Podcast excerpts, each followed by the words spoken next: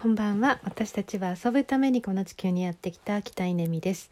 えー、83歳のお母さんとの1週間が過ぎて、えー、名古屋の自宅に帰ってきました。えっ、ー、と仕込んでおいたズームをつなげるタブレットをお母さんにセッティングしてきて、えー、毎日夜7時半に、えー、我が家とそしてお兄さんのお宅と、え3つの拠点をつないでおしゃべりしようっていう会をあのセッティングしたんですけど昨日それの初日でつながったんですよね。もう感動してうーんもう感動感動してなんかつながった途端にバイバイみたいな。なんかもうつなげることが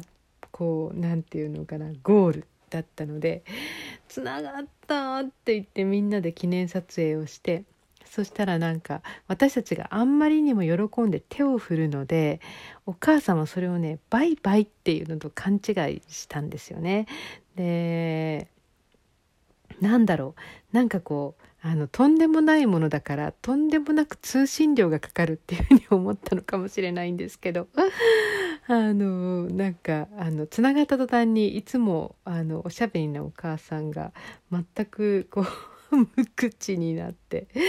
でひたすら「じゃあええか？じゃあええか」って言ってこう切ろうとしてしまうっていうですねあのそんなハプニングがありましたけど。えー、っと今日2日目で、えー、っとだいぶねこうお母さんも慣れて。うーん。今日はちょっと喋りましたね。誰と電話で喋ったよとか今日散歩行ったよとか、えーカフェに行こうと思ったけどその途中で人に捕まって立ち話してたらいけなくなったとか何かいろいろとこう話してました。だいぶ慣れてきた感じで。まあこんな感じで毎日とは言わなくてもえー、っとつながり続けられたらいいですよねと思ってます。そして私自身もですねなんかあそこで過ごした1週間ってすごく大きくてえー、っと野草？うんと雑草をこう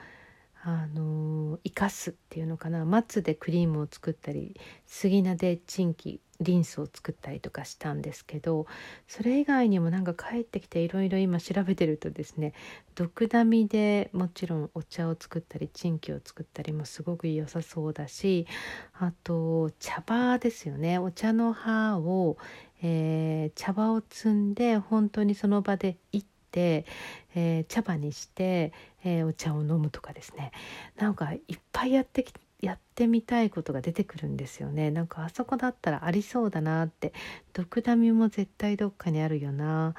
うん茶葉もあるよな。みたいな。こうあるあるあるある雑草あるあるって考えるとやることいっぱいあるなと思ってなんか月に1週間ぐらいあの滞在するっていうのを結構ルーティンに入れたいなと思ったりしたりして。えー、いますまあそんな感じでですねこの1週間、あの、そういう日々を過ごしたんですけど何が一番いいかっていうと、えー、旦那が優しくなりました。帰ってきたらですねなんかむちゃくちゃ優しいんですよねなんかご飯作ってくれたりとか優しい声をかけてくれたりとか今までになかったことが 起こっていて「えー、何優しいじゃん」って言ったらなんか「お母さん見てもらったからね」っていうふうに言ってました。えー、やっぱりこうその人が大切にしている人を大切にするっていうのが人間関係の、えー、まあ、極意というか、えー、なので、まあ、今回はそれができたかなと思ってよかったなと思ってます。